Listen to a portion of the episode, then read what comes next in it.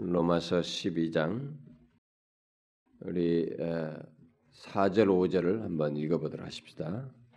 로마서 12장 4절 5절 같이 읽어봅시다. 시작. 우리가 한 몸에 많은 지체를 가졌으나 모든 지체가 같은 기능을 가진 것이 아닌 이와 같이 우리 많은 사람이 그리스도 안에서 한 몸이 되어 서로 지체가 되었느니라. 우리는 이, 이, 시간에 계속해서 그 교회가 무엇인지에 대해서 연속적으로 살피고 있습니다. 어, 예수를 믿고 나서 그 이후의 모든 삶은 교회라고 하는 이 몸 안에서 이 교회라고 하는 범주 안에서 우리가 모든 것을 얻고 누리고 배우고 양육받고 성장하기 때문에 이 문제를 그 구원과 함께 중요하게 살펴야 할 필요를 느껴서 우리가 교회가 무엇인지를 좀 연속적으로 살피고 있습니다. 오늘은 여섯 번째 시간인데 앞서서 먼저 어, 우리는 지난 세 시간 동안에 참 교회의 외형적인 어, 특성이요 표징이라고 할 만한 것이 무엇인지를 세 가지로 살폈습니다. 그 세 가지는 참 교회다고 하는 것을 외형적으로 이렇게 드러나는 외적인 표징은 먼저 하나님의 말씀을 바르게 전하는 것이고 어? 하나님의 말씀을 바르게 전하는 것이고 아, 그냥 무조건 하나님 말씀을 다 사용하는 그런 것이 아니고 바르게 전하는 것이고 그리고 두 번째는 그리스도께서 제정하신 성례를 아, 정당하게 시행하는 것, 세례와 성찬을 정당하게 시행하는 것이고 마지막으로는 권징을 신실하게 시행하는 것이다. 아, 오늘날에는 앞에 말씀과 성례는 있지만 또 권징은 우리들끼리 서로 건드리지 않는 것이 이 시대 문화이고 예의다 보니까 하지 않는 그런 것이 있는데 그게 그렇지 않을 때는 그게 참 교회의 모습을 갖지 않는 것이다. 그래서 이 세 가지는 결국 참 교회인지 아닌지를 외형적으로 볼 수 있는 어, 표지라는 면에서 어, 우리가 아, 반드시 그 참 교회인 것을 알기 위해서 볼 수 있는 표지로서 이렇게 생각할 수 있습니다. 다시 말해서 그것들은 참교임을 나타내는 외형이고 어, 형식이라고 할 수 있습니다. 외형. 아, 물론 이 같은 사실은 더욱 구체적이고 실제적인 참교의 내면적인 표징을 이렇게 표징이 더 있다는 것을 이제 암시해 줍니다. 이것이 외형적인 세 가지가 외형적인 표징이라는 말은 더 이제 내면적인 어떤 어, 특성 또한 어, 있다라는 것을 이제 암시하죠. 아, 그러나 더욱 구체적이고 어, 이게 실제적인 내적인 특징들을 살피기에 앞서서 우리들은 지금까지 언급한 이 참 교회의 어떤 외형적인 특징들을 이렇게 잊지 말아야 됩니다. 이것조차도 교회들이 갖기 어려워하는데 이것은 반드시 참교회에 위해서는 가져야 하는 것입니다. 사실 우리의 현실을 보게 되면 참 교회임을 나타내는 이 같은 외형, 지금까지 말한 형태조차도 제대로 갖지 않는 그런 모습이 있습니다만은 그것은 우리들이 아, 참 우리가 이게 교회가 교회답지 않은 예, 세상으로 이렇게 상당히 세상화되어지는 그런 현상 속에서 일어나는 일이라고 봐집니다. 어쨌든 더 큰 문제는 교회 처음 발을 내딛는 사람들이 아예 처음 들을 때 올 때부터 이런 교회 외형적인 표지를 모르고 신앙생활하는 경우가 이런 분위기 속에서 있게 된다는 것입니다. 이들은 처음부터 교회 이런 외형적인 표지조차도 아, 참교의 표지인 것을 알지 못하기 때문에 교회는 본래 아, 그런가 보다. 뭐 그냥 성경을 가지고 그냥 뭐 이렇게 얘기하고 뭐 성례라고 하는 걸 이렇게 뭐 형식적으로 이렇게 하듯이 뭐 떡 받아 먹고 뭐 세례 빨리 한 번 두 번 만나서 문답하고 뭐 세례 주고 뭐 권징 같은 것은 아예 할지도 하지도 않는 뭐, 뭐 교회에서 특별히 문제가 있어도 내가 교회 다니면서 그게 어? 예, 죄를 공개적으로 질 만한 이런 것들을 치워도 뭐 크게 타치하지 않는 그런 것이 원래 교회인가 보다라고 하는 인식이 이런 풍토 속에서 생겨가지고 교회 발을 처음 내딘 사람들이 아예 그런 식으로 교회를 생각하는 이런 현상이 점점 이렇게 더해 간다고 하는 것이 이게 저는 문제라고 봅니다.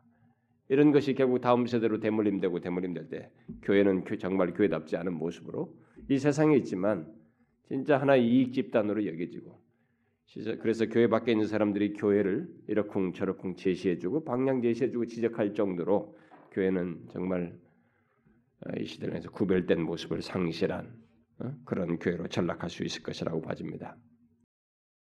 실제로 오늘날 많은 그리스도인들이 어, 자신들이 참 교회에 속하여 참 교회의 모습을 가지고 있느냐 없느냐는 것보다 그래서 그것을 진실함으로 이렇게 추구하는 것보다는 그저 아무런 희생 없이 자기 욕심과 욕구를 채움받는 신앙생활을 추구하는 이런 현상이 있는 것도 참교회 표지 같은 것을 잘 모르기 때문에 일어나는 현상이라고 볼 수 있습니다.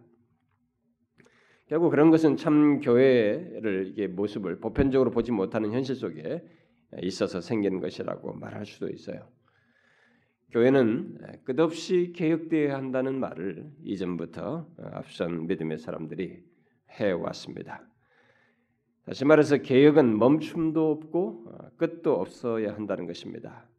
왜냐하면 계속 개혁하지 않으면 안 되는 연약함과 부족들을 이 교회 안에 있는 우리들 자신들이 가지고 있기 때문에 그렇습니다.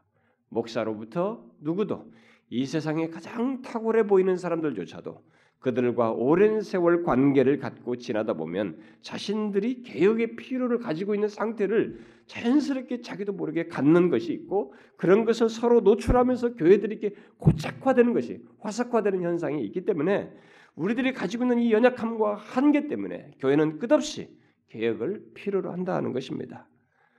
그러므로 우리들 우리들은 음, 이런 부분에서 동의를 해야 됩니다. 뭐 목사 한 사람 에게만이 아니고 우리 모두가 참 교회 모습을 갖기를 구하고 그것을 위해서 기꺼이 말씀 앞에 순복하고자 하는 진리 앞에 서고자 하는 이런 태도를 가져야 하는 것입니다. 그러면 우리가 참 교회 모습을 가지려면 지금까지 살펴온 이 세 가지 외형적인 표지만 있으면 되는가? 물론 그것은 그렇지 않죠. 지금까지 살펴온 것들은 어디까지나 외형입니다. 외형, 외적인 표징일 뿐입니다. 아, 어떤 면에서 최소한의 표지라고 볼 수 있습니다. 그 말은 일종의 본론에 해당하는 더욱 본질적인 내용이 있다는 것을 아, 전제하는 것이죠.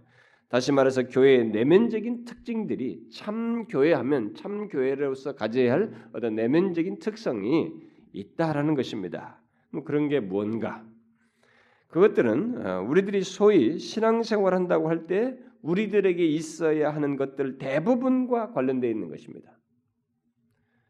그런 우리들의 신앙생활은 대부분 속에서 근본적으로 드러나야 할 그런 것들이라고 볼 수 있습니다. 그것이 무엇이든 뭐 설사 예배이든 말씀을 듣고 배우고 증거하는 것이든 뭐 기도하는 것이든 서로 사랑하며 교제하는 것이든 또 봉사하고 양육받고 선교하고 헌상을 하고 하는 건 무엇이든 간에 그런 모든 것을 포함하여서 하나님과 다른 성도들과의 관계 속에서 갖는 대부분의 신앙 태도와 행위들이 다 교회의 내면적인 특징들과 밀접하게 관련되어 있습니다. 앞으로 그것들을 연, 어, 연관지어서 어, 쭉 살피겠습니다만은 그것에 앞서서 오늘 우리가 먼저 생각해야 할 것이 있습니다. 그것은 그런 것들을 가진 교회의 모습은 교회의 모습을 어떻게 교회가 그런 내면적인 게 특성들을 다 가지고 있는데 참된 교회 특성들을 다 가지고 있는데 그것을 어떻게 효과적으로 설명할 수 있겠는가라는 겁니다. 아, 예수 그리스도와 그를 믿는 모든 사람들이 하나가 되어서 움직이는 이 교회 또 그리스도인 각자가 자신의 신앙과 삶을 각자가 갖되 서로가 하나가 되어서 움직이는 그런 교회를 과연 어떻게 잘 설명할 수 있겠느냐라는 것입니다. 그것은 결코 쉬운 일이 아닙니다. 그래서 성경은 여러 개의 은유들을 사용해서 교회를 묘사했습니다. 예를 들면 교회를 그리스도의 몸이라고 이렇게 말하기도 했고 또 교회를 하나님 나라와 연관지어서 하나님 나라로 또는 하나님의 왕국으로 묘사하기도 했고 또 하나님의 성전이라는 말로 교회를 묘사하기도 했고 또 하나님의 집이라고 말하기도 하고 또 진리와 기둥의 터이다고 이렇게 진리의 기둥과 터라고 교회를 말하기도 했습니다. 또 하나님의 가족이라고 교회를 말하기도 하고 또 하나님의 신부라고 말하기도 하고 새 예루살렘이라고 말하기도 했습니다. 이렇게 교회를 굉장히 다양하게 성경은 묘사하고 있습니다. 왜 교회를 그렇게 많은 은유를 사용해서 묘사를 하고 있을까? 궁금하죠, 여러분? 그것은 다른 것이 아닙니다. 교회를 그 어떤 하나의 은유만으로 다 설명할 수 없기 때문에 그렇습니다. 그렇게 교회는 신비스러운 내용을 가지고 있어요. 다시 말해서 교회를 설명하는 것이 그 정도로 쉽지가 않다는 것입니다. 그리고 많은 내용들이 교회라고 하는 이 이것을 설명하기 위해서는 많은 내용들을 담고 있다는 것입니다. 그래서 교회를 제대로 설명하려면 그 동원된 모든 표상들 또는 은유들을 다 설명해야만 합니다. 그런데 사실 그것은 제가 이 시간에 이 교회를 말한다고 하면서 그런 교회로는 그 신학을 다 일일이 체계화할 것은 아니고 우리에게 교회와 관련해서 실제적인 차원에서 우리가 생각해 볼 것을 말하려고 하기 때문에 저는 그것들을 다 설명하지 않을 것입니다. 또 그렇게 설명하려면 너무 많은 시간을 요하고 또 내용도 분산될 수 있기 때문에 또 실제적으로 우리가 생각해 볼데 있어서 그 의도에 빗나갈 수 있기 때문에 그것을 다 일일이 하지 않으려고 합니다. 아, 그리고 다른 일부의 표상들은 제가 이미 예배소서 강의 시간에 다 어느, 정도 또 했기 때문에 그 표상들을 다 다루지 않고 아, 그래서 어, 교회에 대한 여러 표상들 중에서 신약에서 가장 크게 강조하고 있는 하나의 표상 바로 오늘 본문에서 어, 시사하고 있는 그리스도의 몸으로서의 교회를 어, 이제부터 그 내면적인 특성과 맞물려서 살펴보려고 합니다. 여러분 오늘 본문에서도 그걸 얘기하지 않습니까? 음, 우리가 한 몸에 많은 지체를 가졌으나 모든 지체가 같은 기능을 가진 것이 아니니 이와 같이 우리 많은 사람이 그리스도 안에서 한 몸이다. 우리 그리스도 예수 믿는 사람들이 그리스도 안에서 한 몸이 되어 서로 지체가 됐다. 이게 한 몸으로서의 교회를 묘사하고 있습니다. 우리는 이 표상 속에서 어느 정도 교회의 본질과 속성을 살필 수 있습니다. 그렇기 때문에 앞으로 이 몸으로서의 교회라고 하는 표상 속에서 교회에 대한 특성들을 이어서 살펴보도록 하겠습니다. 자, 먼저 그러면 우리가 아, 기억할 것이 있습니다. 음, 기억할 것은 그리스도를 교회 몸으로 말한 것, 곧 몸으로서의 교회를 말한 것은 오직 성경에서만 나오는 어, 아니 신약 성경에서만 발견되는 표상이라고 하는 사실을 먼저 염두에 둘 필요가 있습니다. 오늘 본문에서도 그것을 보게 됩니다만은 이런 게또 에베소서 나오고 여기 많이 나오죠. 그 외 이 교회를 표현하는 다른 표상들, 이 몸 외에 다른 은유를 써서 다른 표상을 사용하는 이런 내용들은 다 구약적인 배경들을 가지고 있습니다. 뭐 하나님의 집, 하나님의 성전, 뭐 이런 것들을 다 이런 구약적인 배경을 다 가지고 있어요. 아, 그리고 어, 그리고 신약 성경에서 교회를 말하기 위해서 가장 많이 사용되고 있는 표상이 사실 신약 성경에만 나오면서 가장 많이 나오는 표상이 바로 그리스도의 몸이에요. 그래서 이것을 가지고 얘기해도 얼마든지 충분하게 얘기할 수 있기 때문에 이 부분을 가지고 살펴보려고 합니다. 신약 성경은 교회를 말하기 위해서 대부분의 내용을 그리스도의 몸이라고 하는 표상을 통해서 말을 하고 있습니다. 그리고 우리는 이 표상을 통해서 언급한 교회에 대한 설명만 들어도 교회가 무엇인지를 어느 정도는 충분히 뭐 대충 충분히 알 수 있습니다. 그것을 염두에 두고 아, 그러면 교회를 그리스도의 몸이라고 했을 때 그것이 의미하는 바가 무엇인지부터 오늘 살펴보도록 하겠습니다. 앞으로 한 번더 어, 교회는 예, 교회가 그리스도의 몸이라고 하는 것에 대해서 어, 개괄적이고 전체적인 차원에서 어, 다음 시간에 한 번 더 덧붙이겠고 그 이후부터 세밀한 내용들로 들어가도록 하겠습니다. 교회를 그리스도의 몸이라고 한 것은 쉽게 말해서 예수 그리스도를 믿는 모든 자들이 오늘 본문이 시사하듯이 예수 그리스도를 믿는 모든 사람들이 한 몸 안에 있는 한 몸 안에 있는 이 우리 몸이죠. 한 몸 안에 이몸 몸 지체가 다 있지 않습니까? 한 몸 안에 많은 지체와 같이 각각 한 지체로 있으면서 하나로 한 몸으로 구성되어 있다는 것을 말합니다. 몸이라는 표상을 사용했을 때 일단 외관상으로 우리가 생각할 수 있는 것은 바로 그겁니다. 아, 지금 우리 교회와 같이 이렇게 한 지교회 안에 있는 그리스도인들뿐만 아니라 세계 각처에 있는 모든 그리스도인들이 각각 지체로서 한 몸을 이루고 있다는 것입니다. 물론 그 몸의 머리는 예수 그리스도라고 성경은 말하고 있습니다. 에베소서 1장을 보면 교회는 그의 몸, 곧 그리스도의 몸이라고 말하고 있습니다. 또 골로새서에서는 그리스도는 몸인 교회의 머리이다고 말하고 있습니다. 이렇게 바울은 교회를 그의 몸, 그리스도의 몸이라고 어, 말을 하고 하면서 이 몸의 머리로서의 그리스도를 얘기합니다.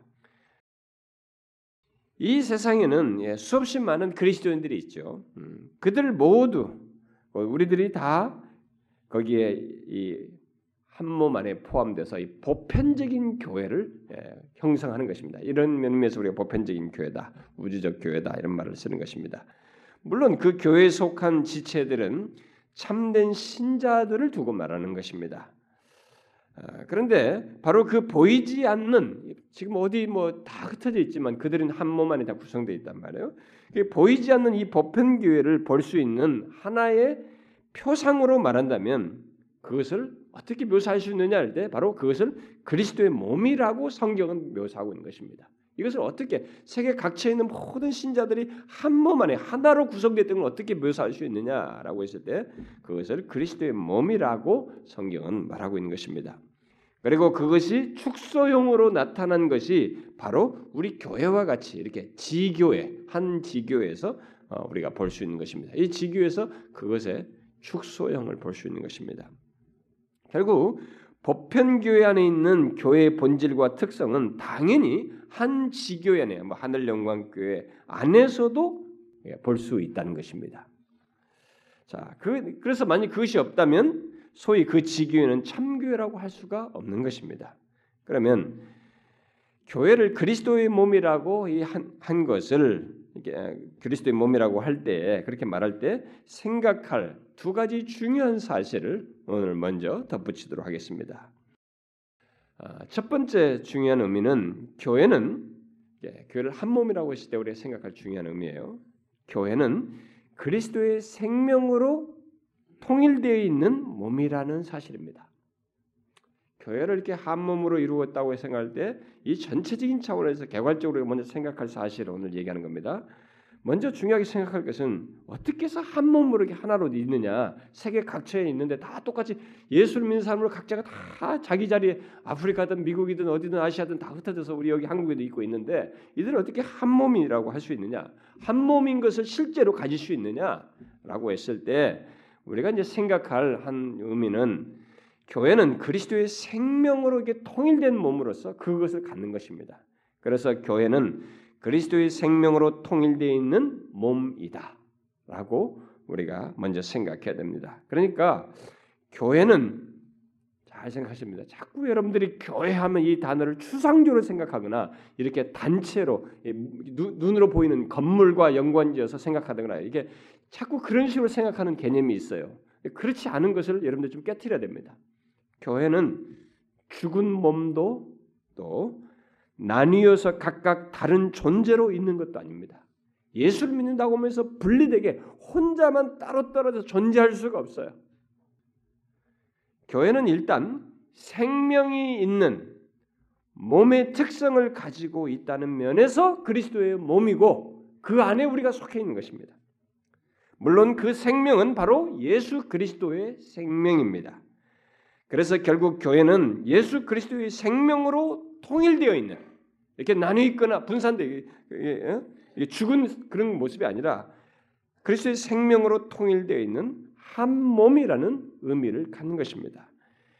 교회는 우리가 교회를 말함에 있어서 가장 중요하고 기본적인 그 의미로서 알아야 할 첫 번째 내용이 바로 이것이에요. 교회는 단순히 모여서 어울리는 그런 단체가 아닙니다. 본질적으로 아주 특별한 특성을 내적으로 가지고 있어요. 그것은 바로 예수 그리스도의 생명으로 우리 각 사람이 예수를 믿는다고 하는 모든 사람들이 연결되어서 하나의 몸을 이루고 있다는 것입니다. 이 세상에 하나님의 영광이 그 드러나기 위해서 이 모든 것이 한 몸 안에서 이루어지는 이 모델이 바로 그리스도의 생명 안에서 한 몸 같은 이런 한 몸으로서 움직이는 그리스도의 생명에 역동하는 것 속에서 이런 것들이 가능하게 됩니다. 아, 사실 여러분들이 그 하나님의 생명이 이게 역동하는 어떤 단체나 그룹을 이 세상에서 여러분들이 에, 보고자 한다면 다른 데서 찾을 수 없어요. 교회 밖에는 없습니다. 이 세상에 하나님의 생명이 역동하는 단체와 그룹을 보려면 그것은 교회를 봐야 되는 것입니다. 교회는 온 세계에 지금 퍼져 있습니다. 그리스도의 교회 속한 우리들도 각각 흩어져 삽니다. 이 여러분 우리 한 교회조차도 우리 각자가 좀 흩어져 살기도 해요. 어, 비록 예배 때 모이기는 하지만 말입니다. 그럼에도 불구하고 우리들이 서로 하나로 연결되어 있습니다. 이것을 여러분들이 잘 아셔야 됩니다. 어떻게 그것이 가능하냐?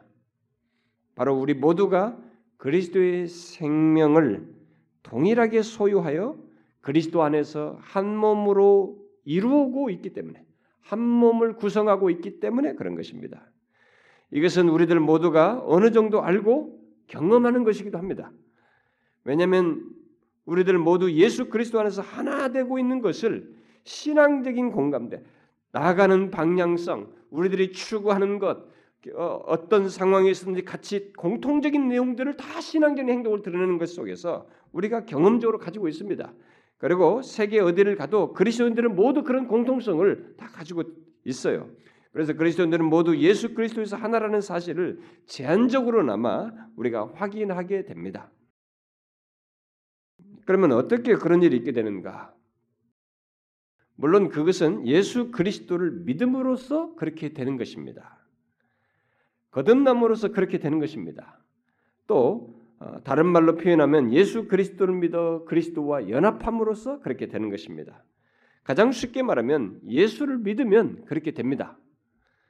어, 예수를 믿지 않는 자는 그리스도의 마음에 그리스도의 몸 안에 들어올 수 없고 있지도 않습니다. 물론 가시적인 우리처럼 이렇게 가시적인 교회 안에는 예수를 믿는 자와 믿지 않는 자, 참된 의미에서 믿는 자와 믿지 않는 자가 섞여 있을 수 있습니다. 그러나 그리스도의 한 몸 안에는 오직 예수 그리스도를 믿는 자, 거듭난 자만이 거기 안에 있게 됩니다. 오직 하나님께서 부르셔서 예수 그리스도로 말미암아 죄 사함의 은혜를 입은 사람, 그래서 새 생명을 얻어 그리스도와 생명적인 연합 또는 연결을 통해서 어, 그리스도의 몸 안에 한 어떤 각각 개개인이 존재하게 되는 것입니다.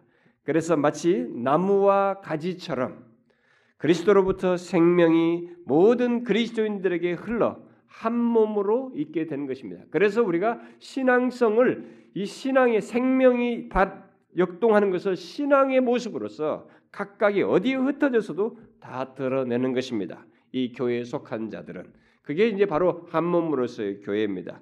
그러므로 그리스도의 몸인 교회 안에 들어오는 것은 결코 사람이 결정하는 문제가 아닙니다. 개인이 결정하는 문제가 아니에요. 우리 중에 그 누구도 자기가 그리스도의 몸 안에 들어가고 싶다고 해서 들어갈 수 있는 것이 아닌 것입니다. 그리스도의 몸 안에 들어가는 것은 분명히 하나님께서 부르시고 성령께서 우리들 각각이 그리스도의 몸의 지체가 되도록 생명으로 연결시켜 주시는 일을 하셔야만 되는 것입니다. 다시 말해서 거듭남으로써 그리스도의 생명으로 연결되는 그런 신적인 일이 그리스도의 몸에 속하는 자들, 곧 지체되는 사람들에게 있어야 하는 것입니다. 신적인 역사가 없이는 그리스도의 몸 안에 들어올 수 없습니다. 이 예배당이라는 공간은 들어올 수 있으나 그리스도의 한 몸 안에는 들어올 수 없습니다. 이런 의미에서 볼 때 아무리 교회 안에 몸을 담고 있어도 거듭나지 못한 사람은 또는 예수 그리스도를 믿어 죄 사함을 받지 못한 사람은 그리스도의 몸이라고 말할 수 없습니다. 그러니까 그는 아직 그리스도의 교회 안에 있지 않다는 것입니다. 우리는 이 사실을 잘 알아야 됩니다. 그저 사람들이 모여서 우리 교회 한번 만들자. 우리가 정말 교회 한번 세워보자. 그리스도의 몸을 이루자라고 한다고 해서 그리스도의 몸을 이루는 것이 아니라는 것입니다. 그것은 오직 하나님께서 한 사람 한 사람을 불러서 그리스도와 연합케 함으로써 가능하게 되는 것입니다. 교회는 그렇게 그리스도와 연합한 자들 안에서 그리스도의 생명이 역사되어 한몸됨을 한몸되는 것을 말하는 것입니다. 이런 면에서 볼 때 교회만큼 이 세상에서 강력한 구성체가 없습니다. 여러분들이 이 사실을 아셔야 합니다. 지금껏 세상은 모든 권세를 다 동원해서 그리스도의 몸인 교회를 없애려고 했습니다. 몸인 교회를 온갖 수단을 통해서 세상의 권력자들이 다 없애려고 했습니다. 또 그리스도의 몸의 지체들을 흩어버리려고 온갖 이 세상의 권력과 다른 많은 수단들이 동원돼서 했습니다. 그렇지만은 그 뜻을 이루지 못했습니다.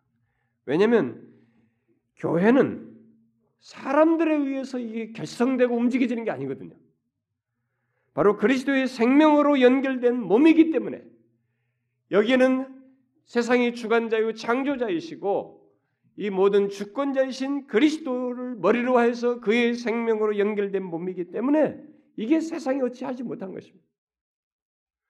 그래서 이것은 가능하지도 않습니다. 주님이 다시 오실 때까지도 세상을 이 세상은 교회를 멸절시킬 수가 없습니다. 결국 그리스도의 몸인 교회의 지체들은 그리스도 안에서 새로운 생명으로 연합 또는 연결되어 있기 때문에 사실 누가 어떻게 한다고 해서 그리스도의 몸에서 떨어지는 것도 아니고 떨어질 수도 없습니다. 그리스도인은 그리스도의 생명으로 상합된 연결된 한 몸 안의 지체라고 하는 것을 여러분 자신들이 아셔야 됩니다. 우리 각자가 그런 사람들이라는 것을 예수를 믿는 우리 각자가 그런 사람들이라는 것을 알아야 합니다. 그 때문에 그리스도의 교회는 영원히 존재하는 것입니다. 새 하늘과 새 땅에서도 천상에서도 존재하는 것입니다. 계시록 7장에서 7장에 나오는 천상의 승리한 교회가 바로 그런 의미로 이렇게 보여주는 것입니다. 그리스도의 교회에 속한 모든 사람들이 곧 그 모든 지체들이 한 몸으로서 완전한 그 구성체가 보이고 드러나는 것이 완성될 하나님 나라에서인 것입니다. 그러므로 여러분 우리들은 이 사실을 기억하고 이렇게 말해야 됩니다. 예수 그리스도를 믿는 나는 그리스도의 생명으로 통일되어 있는 몸, 그 몸의 한 지체이다. 나는 거기에 속해 있다. 나는 그리스도와 연합되어 있을 뿐만 아니라 다른 그리스도인들과도 연합되어 있는 지체이다. 우리는 한 몸이다. 영원히 존재할 교회이다. 이 사실을 염두에 됩니다. 우리들 사이에서 불만스럽고 만족스럽지 못하고 서로 사이 관계가 어려워도 바로 이 큰 그림 속에서 한 몸 안에 있는 지체의 관계 속에서 상대를 봐야 됩니다.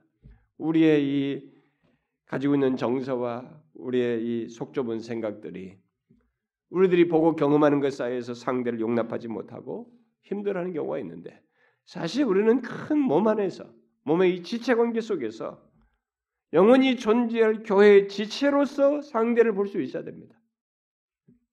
그런 차원에서 우리가 믿음을 발휘해야 하는 것입니다.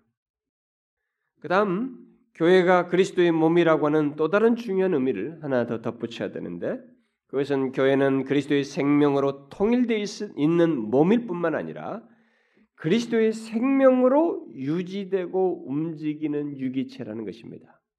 뻔한 사실 같지만 우리가 잘 실제적으로 생각해야 됩니다.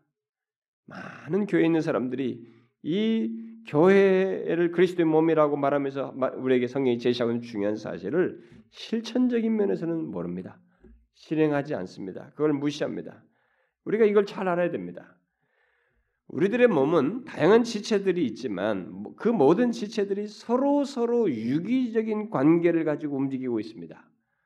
몸의 지체들이 각자의 자리에서 자신의 기능을 발휘함으로써 몸을 유지하고 움직이게 하고 있습니다. 그런데 바로 교회가 그와 똑같은 것입니다.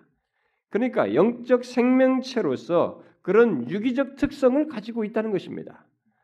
물론 그 모든 유기적 관계를 움직이는 분은 교회 머리 대신 그리스도이십니다. 이 부분은 제가 다음 뒤 시간에 뒤, 또, 또 뒤에 내용들 속에서 상세히 다룰 것입니다만 먼저 우리가 아, 유념할 것은 이 유기적 관계에 대한 성경에서 말하는 내용이에요.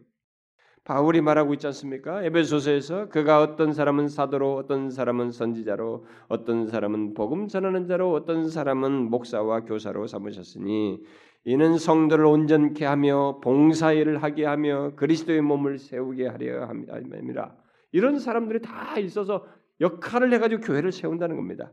또 우리가 다 하나가 되어 온전한 사람을 이루어 그리스도의 장성한 분량이 충만한 데까지 이르리니 오직 사랑 안에서 참된 것을 하여 범사에 그에게까지 자랄지라. 그는 머리니 곧 그리스도라. 그에게서 온 몸이 각 마디로 통하여 도움을 받음으로 연합되고 결합되어 각 지체의 분량대로 역사하여 그 몸을 자라게 하며 이렇게 말했습니다. 이렇게 우리들 사이에는 우리는 이런 이 한 몸으로서 그리스도의 생명이 우리들 사이 역동하면서 각 지체가 유기적 관계 속에서 유지되고 어? 이렇게 움직이는 그런 특별한 공동체성을 갖는다는 것입니다. 바울이 고린도서 12장에서도 그런 얘기 하잖아요. 교회 안에 있는 우리들은 모두 서로 다른 지체들은 사실을 말하기, 어?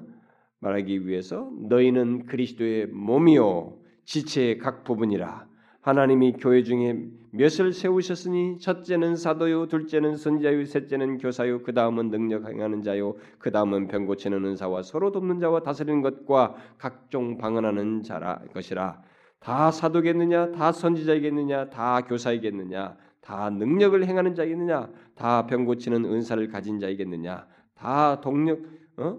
이런 동력하는 자이겠는가 결국 이 모든 것이 다 동등한 똑같지 않다는 것입니다. 뭐라도 은사를 준 것도 다 은사의 각자의 자리에서 지체로서 역할을 내기 위해서 다 각각의 내용들을 가지고 있다는 것입니다. 그래서 우리들 모두가 이 몸의 눈일 수 없는 것이면 눈은 여기 하나만 이두 개 이것을 여기만 있으면 되는 거야. 이 온몸이 다 눈일 수는 없는 것입니다. 음? 그럴 수 없듯이 우리들 모두가 한 몸을 이루는 다른 지체로서 서로 도움을 입고 서로 연락하고 상합하고 관계 속에서 한 몸을 이루는 것이죠. 우리 몸이 쉽게 말하면 교회는 그리스도의 생명으로 연결된 연결된 서로가 서로 서로가 없으면 안 되는 존재로서 유기적 관계를 가지고 있다는 것입니다. 머리 대신 그리스도의 통제를 받으면서 우리들이 서로 서로를 필요하면서 서로 관계 속에서 유기적인 관계 속에서 움직인다라는 것입니다. 오늘 본문이야도 바로 그런 것을 말하고 있잖아요. 우리에게 주신 은혜대로 받은 은사가 각각 다르니 혹 예언이면 믿음의 분수대로 혹 섬기는 일이면 섬기는 일로 혹 가르치는 자면 가르치는 일로 혹 위로하는 자면 위로하는 일로 구제하는 자는 성실함으로 다스리는 자는 부지런함으로 긍휼을 베푸는 자는 즐거움으로 할 것이라.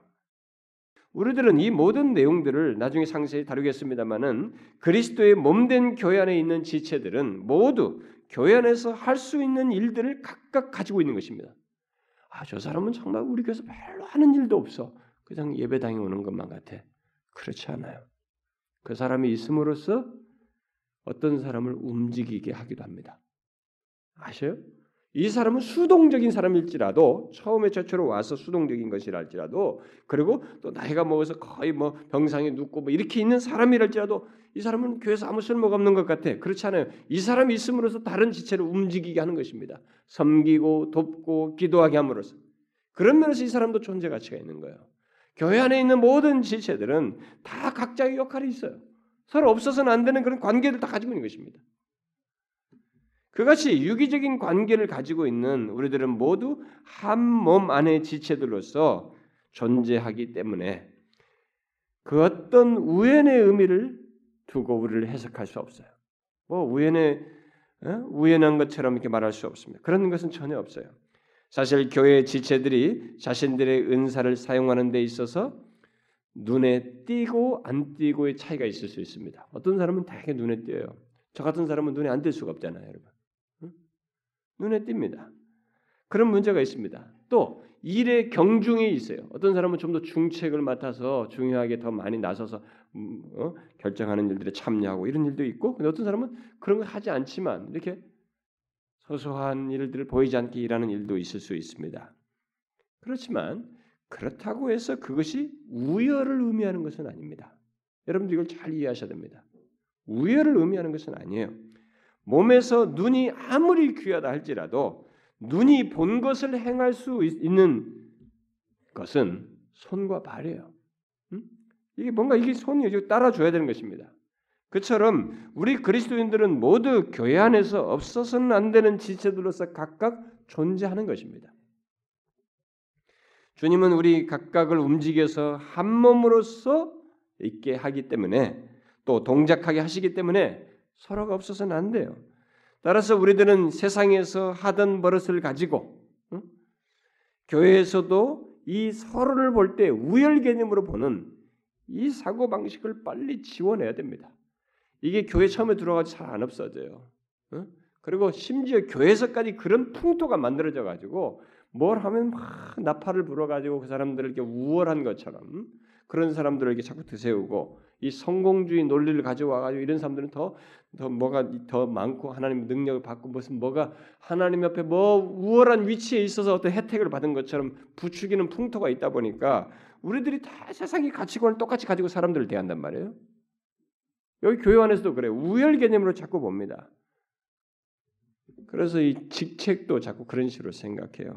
목사나 장로나 권사 같은 직분은 교회에서 우월한 직책인 양 생각을 해요. 큰일 날 생각이에요, 여러분. 그래서 이 무슨 뭐 관, 우리가 이제 교회에서 중책도 맡고 이런 것에 하면서 직분상으로 집사인 사람들을 무슨 뭐 세우고 그런데 사실 우리나라는 이렇게 서리 집사에서 무슨 만수 집사 막 권사고 막 이게 이렇게 올라가는 것처럼 이렇게 직분이 자꾸 나이가 먹으면서 이렇게 맡기는 풍토가 있어요. 옛날에는 그냥 초대교는 집사, 그다음에 그 감독으로 세우고 부르심을 달리해가지고 이렇게 세우고 이렇게 됐는데 우리는 이런 식의 개념이 있다 보니까 사람들이 자꾸 높아지는 개념으로 생각해요. 직분을. 응? 그래서 자꾸 나이가 먹었는데도 내가 교회에서 권사가 안 되고 장로가 안 되면 시험에 들어 사람들이. 그 직분 제대로 감당하느냐 안 하느냐를 가지고 하나님 앞에서 판단받는 문제는 생각 안 하고 자꾸 상승 개념으로 생각해요. 자신들은 그렇게 높아진 개념을 생각지 않는다고 말하는 사람들조차도 사실 어떤 식으로든 그렇다는 것을 드러냅니다.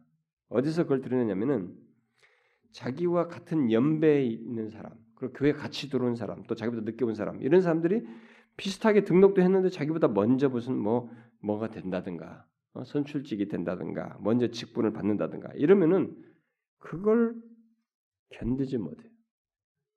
제가 호주에 있을 때 호주 사회 갈때 보면은 거기 사람들 직분 때문에 막 얼마나 실족하는지 몰라요. 그래가지고 우리는 호주 장로교에 속해 있기 때문에 직분을 호주 장로교법대로 해야 된다. 그래서 집사는 이게 우리나라처럼 서립사 같은 게 적기 때문에 권사도 없기 때문에 없애야 된다. 막 이렇게 했는데 그 가지고 저거 하여튼 많이 얘기했어요. 호주 목사님들은 그왜 그 자꾸 그러느냐 너희들은 어?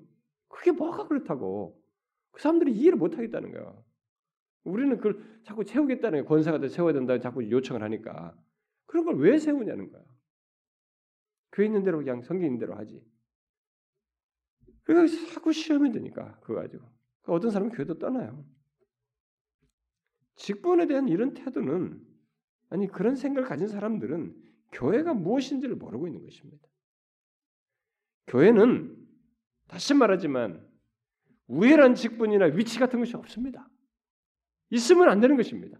종이나 자유자나 헬라이나 누구나 부자나 누구나 그리스도 안에서 하나요. 동일한 것이에요.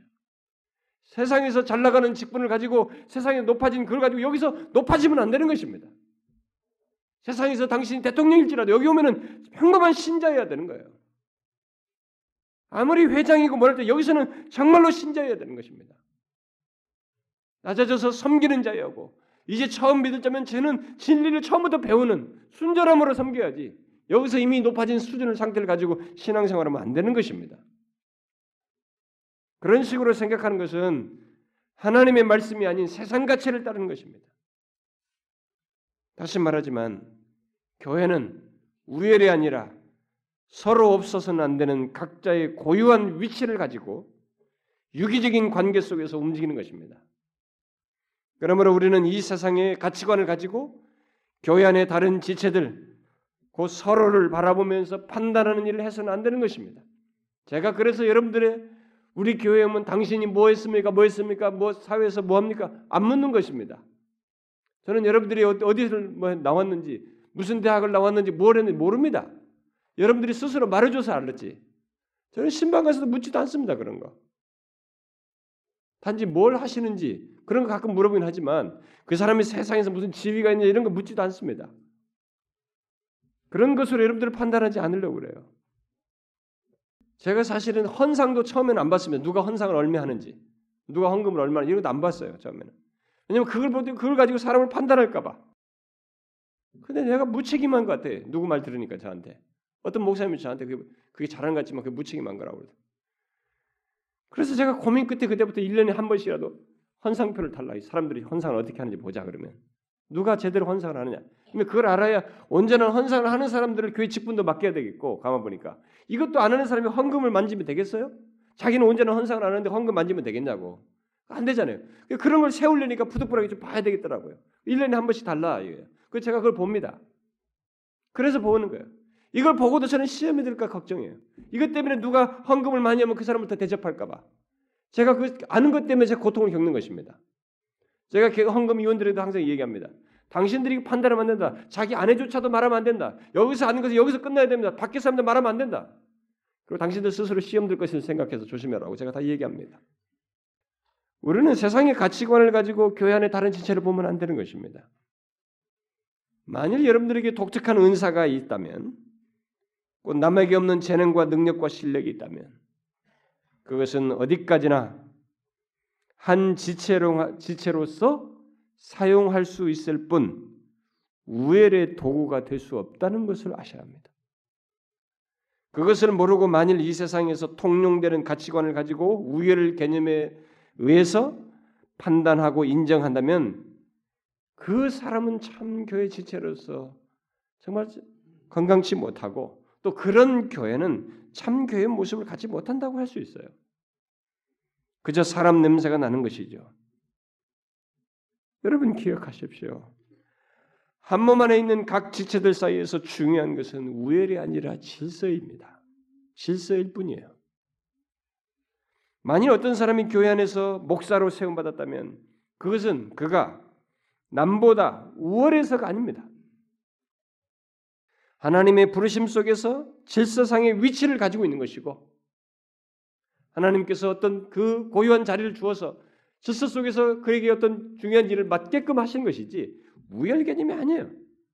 장로든 권사든 집사든 뭐 성역 리더라든 그 뭘 마찬가지입니다. 그건 우열이 아니에요. 어떤 사람은 고린도전서에서 하나님의 하나님이 그 교회 중에 뭐 며칠을 세우셨으니 뭐 첫째는 사도요, 뭐 둘째는 선지자요, 셋째는 교사요, 그 다음은 무엇 무엇이라 한 것은 그건 뭡니까?라고 말할지 모르겠어요. 오해하지 마십시오. 그것은 우열을 말하는 것이 아니고 질서를 말하는 것이며 중책, 순서, 질서상 초대교회 속에서 가졌던 질서상에서의 그 비중을 얘기하는 거예요. 다시 말해서 질서를 위해서 그렇게 리더를 세우셨다는 것을 말하는 것입니다. 그런 질서 속에서 가장 중요한 사실은 교회를 움직이는 분은 교회의 머리 대신 그리스도이시라고 하는 사실이에요. 교회를 움직이는 것은 우리가 각자의 직체를 뭐 어떤 좀 중요성이 있다 손치더라도 뭐 이런 질서 속에서 다 각각을 두었다 할지라도 여기서 중요한 것은 이 질서 속에서 우열 개념이 아니고 계속 교회를 유지하고 움직이시는 분은 교회 머리 대신 그리스도이시다라고 하는 이 사실이에요. 이게 제일 중요한 것입니다. 그러니까 그런 모든 질서를 가진 각 지체들이 움직일 수 있는 조건은 우리 중에 똑똑한 사람이 있어서가 아니고 오직 머리 대신 예수 그리스도와 연결되어 있기 때문이고 또 그가 우리들 가운데서 머리로서 우리를 움직이시고 있고 통제하시고 이끄시기 때문에 되는 것이에요. 그래서 이 사실이 중요한 것입니다. 자꾸 우리들은 우리끼리 움직인다고 생각하는 거예요. 우리가 다음 시간에 교회, 머리 대신 그리스도에 대해서 별도로 살피겠습니다만 우리는 이 사실을 아주 실제적으로 생각해야 됩니다. 오늘날 교회들이 너무 이건 추상적으로 생각하지 실제로 생각 안 합니다. 추상적으로 생각하니까 인간 냄새가 너무 나는 거야. 인간적인 수단 방법을 써서 어떻게든 유지해 보겠다고 난리인 거예요. 교회는 예수 그리스도 없이는 곧 그분과의 생명의 연결이 없이는 사실 존재할 수도 없고 움직일 수도 없다는 사실을 우리들은 계속 되뇌어야 됩니다. 잊지 않도록 계속 되새겨야 돼요. 물론 우리가 의식하지 않아도 그 일은 실제로 있는 일입니다. 우리가 의식하지 않아도 그리스도께서 우리를 움직이시고 유지하시는 이 일을 하십니다. 그렇지만 우리들의 현실을 보면 이 사실을 잊음으로써 우리들이 많은 오류를 범하는 것입니다. 많은 인간적인 냄새를 나는 거예요. 어? 많은 사람들이 자신들이 이 교회를 유지하고 움직이는 것처럼 생각하는 거예요. 그런 일이 얼마나 많습니까? 특히 똑똑한 목사 한 사람 오면은 교회가 잘 될 줄 알아요. 응? 그래도 요즘 뭐 목사 청빙 조건 보면 난리예요. 응? 어떤 목사님이 나한테 전화, 목사님, 저 치해침이라도 해야 될 것 같습니다. 치해침을 안 하면 어디 명함도 못 내민다는 거예요. 우리가 이제 목회학 석사가 있는데 석사 외에 또 치해침 과정이 또 그런 석사 과정 또 있어요. 그거라도 했네. 다 그거 가지고 다 내민다는 거야. 하지 마라 그랬어요. 그런 걸 따지는 이 세상과 교회가 병든 것이고 못된 것이지 그 대세를 자기가 맞추겠다고 하냐 그러지 말고 그럴 여력이 있으면 더 하나님께 집중해라 그랬어요. 웃기는 세상이에요. 똑똑한 목사 한 사람 오면 교회가 잘 되는 것입니까? 체제는 유지할 수 있어요. 왜냐면 교회도요, 이 무슨 회사 조직처럼 조직에 의해서 잘 움직일 수도 있습니다. 어차피 신앙생활 하는 거 하면서 있는 사람들이 있고 거기 신자도 있으니까 움직일 수도 있습니다. 고용사장처럼 딱 데려다 놓고 그 사람을 똑똑한 사람에서 뭔가 할 수는 있어요. 그러나 여러분 교회는 그리스도의 생명으로 움직인다고 했어요. 그래서 그리스도의 생명성이 드러나면 표시 날 수 있어요, 여러분. 가끔 교회 보면 어떤 사람들은 자기가 없으면 교회가 유지될 수 없는 것처럼 생각하는 사람들이 있습니다. 뭐 크지 않은 교회도 큰 교회는 좀 덜할 수 있는데 크지 않은 교회들은 한 사람의 비중이 큰 사람들은 특별히 그런 경우가 있어요. 그러나 결코는 결코 교회는 그렇지 않습니다. 그 사람은 큰 착각하는 것입니다. 사람들은 사람이 많아지느냐 적어지느냐를 가지고 자기의 존재 여부를 생각한다든가 헌금이 계속 유지되느냐 아니냐를 가지고 자기의 존재 가치를 생각해. 내가 없으면 이게 안 된다. 어? 교회 유지가 안 된다. 사람이 많이 줄어들 것이다. 이런 생각을 합니다. 근데 하나님은요, 미안하지만 숫자 가지고 얘기 안 합니다. 재정 많아진 거 가지고 얘기하지 않아요.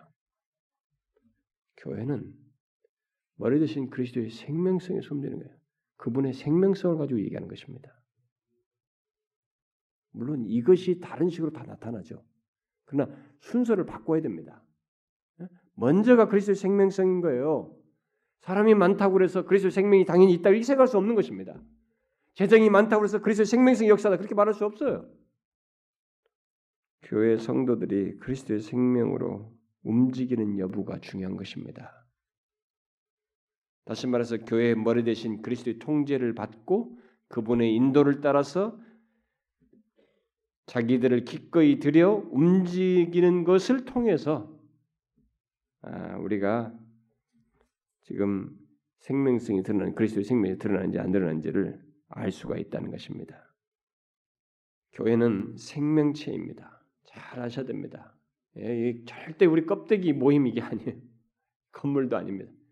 교회 생각하면 여러분들이 생명체라는 생각을 꼭 해야 됩니다. 바로 그리스도의 생명에서 의해서 움직이는 몸과 같다는 것을 생각하셔야 됩니다. 아니 몸이에요. 은유 중에 그리스도의 몸은 이다라는 단어를 썼습니다. 그러니까 비유가 아니에요. 사실로서 말해버린 거예요. 그리스도의 몸이다예요. 몸과 같다가 아니에요. 몸이에요. 하나님의 생명, 예수의 생명이 역사하는 생명체입니다. 교회가 그 같은 생명체로 존재하는지 그렇지 않은지를 알 수 있는 것은 교회 안에 있는 우리들 각각이 곧 그리스도의 몸된 교회의 지체들은 우리들 각각이 자신들을 기꺼이 들여 예수 그리스도의 명령과 통제를 분명히 따르고 있는가 아닌가를 통해서 알 수 있어요. 교회 안에서 보면은 이들이 하나님의 말씀에 의해서 따라가는가? 따르는가? 주님을 생각하면서 순종하는가? 하나님께서 뭐라고 말씀하셨기 때문에 순복하는가? 아니면 자신의 생각과 판단을 따라서 움직이는가? 자신들의 명성과 가치에서 움직이는가? 이것을 보면 교회를 알 수 있어요. 생명체로서 움직이는지 그리스도의 생명에 의해서 움직이는지 아닌지를 알 수가 있습니다. 한번 질문해 봅시다, 여러분. 우리는 그리스도의 명령과 통제를 따르는 교회입니까? 주님을 생각하고 순종하는 우리들입니까? 우리는 그리스도의 명령과 통제를 따르는 우리 각각은 바로 그리스도의 생명에 의해서 움직이는 그런 자들이냐라는 거예요. 어떻습니까? 다시 말해서 여러분이 어떤 위치에서 무엇을 하든 그리스도의 명령과 통제를 따라서 움직이고 있느냐라는 것입니다. 여러분 개인의 생각, 경험에 의해서가 아니라 그리스도의 뜻에 그분의 말씀에 따라서 움직이고 있느냐라는 거예요. 그분이 머리시니 그것이 어떤 식으로든 우리 가운데서 잘 이루어지는지 안 이루어지는지를 볼 수 있어요. 그것이 바로 그리스도의 생명성이 크게 드러나고 안 드러나고 볼수 있는 것입니다. 혹시 여러분들이 자기 기분과 판단에 따라서 움직인다면 또 사람의 평판과 칭찬 여부에 따라서 움직인다면 직분을 받기 위해서 움직인다면 사람을 의식해서 움직인다면 그런 사람들은 그리스도의 생명체로서의 교회 안에서 제 위치를 가지고 있지 않은 것입니다. 지체로서의 제 기능을 발휘하고 있는 것이 아닌 것입니다. 자신이 어느 위치에 있든 무엇을 하든 그리스도의 통제를 받는 자가 아니라는 것입니다. 여러분, 우리는 나를 구속하시고 나를 인도하시는 그리스도를 기억하며 행하는 자이어야 합니다. 그에게 기꺼이 자신을 드리는 그분의 말씀하신 것이면 그분이 원하시는 것이면 거기에 순복하는 그래서 그분을 따르는 것이 우리 가운데서 역동적인 모습으로 드러나는 교회이어야 이게 정상적인 교회예요. 참교의 모습인 것입니다. 그리스도의 몸으로서의 교회를 제대로 드러내는 것입니다. 그리스도께서 기뻐하신 것을 따라서 움직이며 그의 말씀에 순종하며 각각 놓여진 자리에서 그 위치에서 또 허락된 은사를 기꺼이 사용하는 그런 모습이 우리에게 있어야 되는 것입니다. 내 편리, 내 명성, 내 방법에 의해서가 아니라 누가 알아주든지 안 알아주든지 드러나든지 안 드러나든지 그런 것에 의해서가 아니라 예수 그리스도가 나를 움직이는 것이 되어야 한다는 것입니다. 우리 교회에서 제가 여러분들 나팔을 안 부니까 누가 잘했다고 칭찬하고 광고도 안 하고 뭐 이런 것도 안 하니까 힘들죠. 의욕도 안 생기죠. 제가 여러분들에게 의욕 생긴답시고 그런 걸 자꾸 밝히고 밝힐수록 우리는 예수 그리스도가 나를 움직이는 것을 풍성히 경험 못합니다. 우리는 철저하게 그분을 의식하고 그분의 말씀 때문에 그분이 기뻐하시는 것에 대한 나의 신앙에 의해서 움직여야 되고 은밀하게 섬겨야 되고 무엇인가를 해야 되고 수고해야 됩니다. 제가 그런 것을 안 알아주니까 우리 목사님은 사랑이 없어. 여러분 그게 사랑이에요? 어떤 교회들은 그렇게 하면서 사람들 막 치켜 세워주니까 그게 사랑입니까, 여러분? 제가 하고 싶어도 안 하는 참는 나는 얼마나 힘들겠어요? 여러분 기억하셔야 됩니다. 교회에 속한 우리는 그리스도의 생명이 내 안에 역사합니다. 그렇기 때문에 우리가 움직일 수 있어요. 머리 대신 그리스도의 리드를 또 그분의 통제를 따라서 움직이는 것입니다. 그 사람이 바로 그리스도의 몸인 교회의 지체로서의 제 모습을 갖는 거예요. 여러분은 그렇게 하고 있습니까? 교회는 한 몸, 곧 그리스도를 머리로 한 한 몸으로서 그 몸 안에 여러 지체들을 가지듯이 우리들 각각이 서로 없어서는 안 되는 지체로 존재합니다. 우리는 모두 그런 지체로서 우리 사이에 우열이 아닌 각자의 위치에서 서로를 꼭 필요로 하는 관계 속에서 존재를 존재감을 가지고 있고 어떤 위치와 역할을 가지고 있는 것입니다. 그러므로 여러분 개개인의 고유한 모든 것 여러분만 가지고 있는 거예요. 다른 사람이 없는 것이 여러분에게 있습니다. 성질이 조금 이렇게 급한 사람은 급한 대로 또 추진력이 있어요. 소극적인 사람은 소극적인 사람대로 침착하게 그런 사람들을 그 사람들의 서툰 것을 보완해 줄 책이 있습니다. 긍정적인 면에서 우리 개개인의 고유한 모든 것들이 다 있습니다. 그 모든 것을 우리의 머리 대신 그리스도의 뜻을 따라서 사용해야 됩니다. 여러분 개인이 각각 가지고 있는 것을 다른 지체들과 함께 독불장문식으로가 아니라 그들과 함께 사용함으로써 교회를 세워야 하는 것입니다. 머리 대신 그리스도를 높여야 하는 것입니다. 그렇게 유기적으로 우리들이 움직이면서 교회를 세워나갈 때 내 자신의 성격과 이런 모든 내 기분과 평판에 의해서가 아니라 바로 그런 것에 의해서 움직여 나갈 때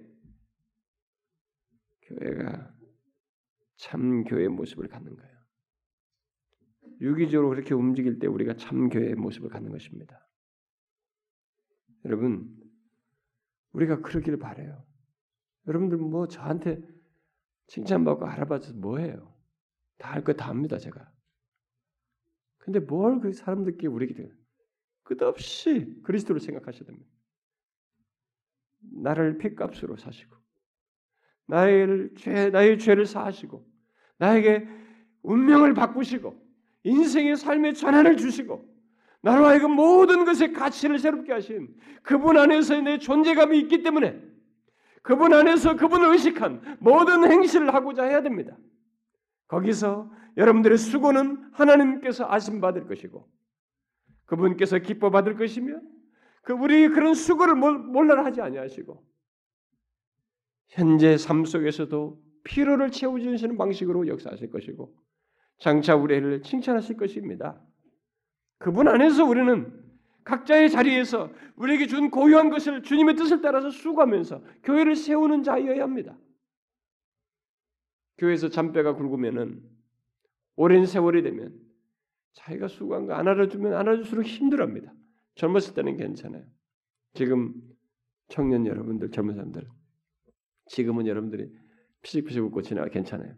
여러분들이 20년, 30년 지나서 내가 여러분들에게 조금만 서운케 해봐요. 삐지고 힘들어하고 난리치면. 제가 이런 내용을 개척 초기에 했습니다. 그래가지고 우리 교회 처음에 당신들 앞으로 분명히 말한다고 내가 이 교회 개척 멤버라고 이런 말 입에도 꺼내지 말라고 그랬어요. 그리고 내가 이 교회에서 뭘 어쨌는데 이런 얘기 꺼내지도 말라고 그랬어요. 저는 처음부터 했습니다. 혹시 그런 설교 다 녹음됐을 거예요 아마. 그런 거 없어요. 여러분 나보다 더 중한 분은 하나님이십니다. 주께서 우리를 아십니다. 그분은 자신의 말씀으로 우리를 통제하십니다. 그 가운데서 역사하는 교회를 세우기를 원하십니다. 여기에 기꺼이 우리가 드려야 되는 것입니다. 기꺼이 자신을 움직여 드려 그것으로 기뻐하고 만족하셔야 됩니다. 그래도 어떤 사람은 그래도 목사님, 그래도 목사님이 좀 하고 하셔야 됩니다. 진짜 해볼까요? 여러분 병듭니다. 제가 끼어들면 진짜로 제가 끼어들면 여러분 병들어요. 인간은요 눈에 보이는 이것에 더 빨리 만족감이 있기 때문에 하나님은 한 달이 건너가 버려요. 은밀함 속에 있는 기쁨과 주님 생각하면서 신앙생활하는 것에 이 생기를 여러분들 잃어버려요. 거짓된 생기로 여러분들 만족하게 됩니다. 그거 아니에요, 여러분.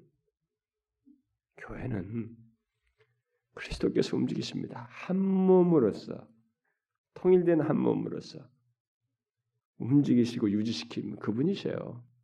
우리 그분의 뜻을 따르면 됩니다. 그분을 따라서 여러분들이 정직하게 진실하게 움직이면 돼요. 이런 가운데서 우리들 사이에 생겨나는 문제나 이런 것들은 그가 다 통제하십니다. 그 나중에 다 밝히실 거예요. 우리는 그것을 다 기뻐할 겁니다. 뭐가 드러나도 다 기뻐할 거예요. 그러니 사랑하는 지체 여러분, 우리가 참 교회이기 위해서 우리가 끝없이 생각해야 될 분은 교회의 머리 대신 그리스도입니다. 옆에 사람들이 아니에요. 이들을 사랑하고 필요해야 되지만 그리스도를 생각함으로써 이들을 없어서는 안 되는 존재로 생각하면서 각자의 위치에서 주님의 뜻을 따라 수고해야 됩니다. 그런 가운데서 우리가 참 교회의 모습을 갖기를 바래요. 기도하겠습니다. 하나님 아버지, 우리를 그리스도의 몸의 한 지체로 이렇게 불러 각자의 고유한 자리를 갖게 해주셔서 감사합니다. 주여, 교회는 그리스도의 생명으로 통일된 한 몸이요 그리스도께서 우리를 유지시키시고 움직이신다는 사실을 기억하고 우리의 잘남으로 무엇을 하려고 하는 것이 아니라 우리가 드러나는 그런 것으로 교회를 세운다고 생각지 아니하고 우열 개념으로 무엇을 보지 아니하고 머리 대신 그리스도께 항상 순복하며 그분의 말씀을 쫓아 행하는 가운데 교회를 세우는 우리 각자가 되게 해 주시고 내가 서로 사이에서 우리 다른 지체들이 없으면 나의 위치가 별로 유용치 않다는 것을 알고 서로를 함께 세워나가며 한 몸으로서 어, 교회를 이렇게 이루는 그래서 그리스도의 생명이 크게 역사하는 그런 교회 모습을 갖기를 구하는 우리 모두가 되게 해 주옵소서. 오 주여 몸된 교회가 정령 그런 참 교회 모습을 갖기를 원합니다. 우리들에는 많은 약함과 부족이 있으나 주님이 우리들을 일깨우셔서 정령 참교의 모습을 견지하는 그런 교회 되게 하여 주옵소서. 예수 그리스도의 이름으로 기도하옵나이다. 아멘.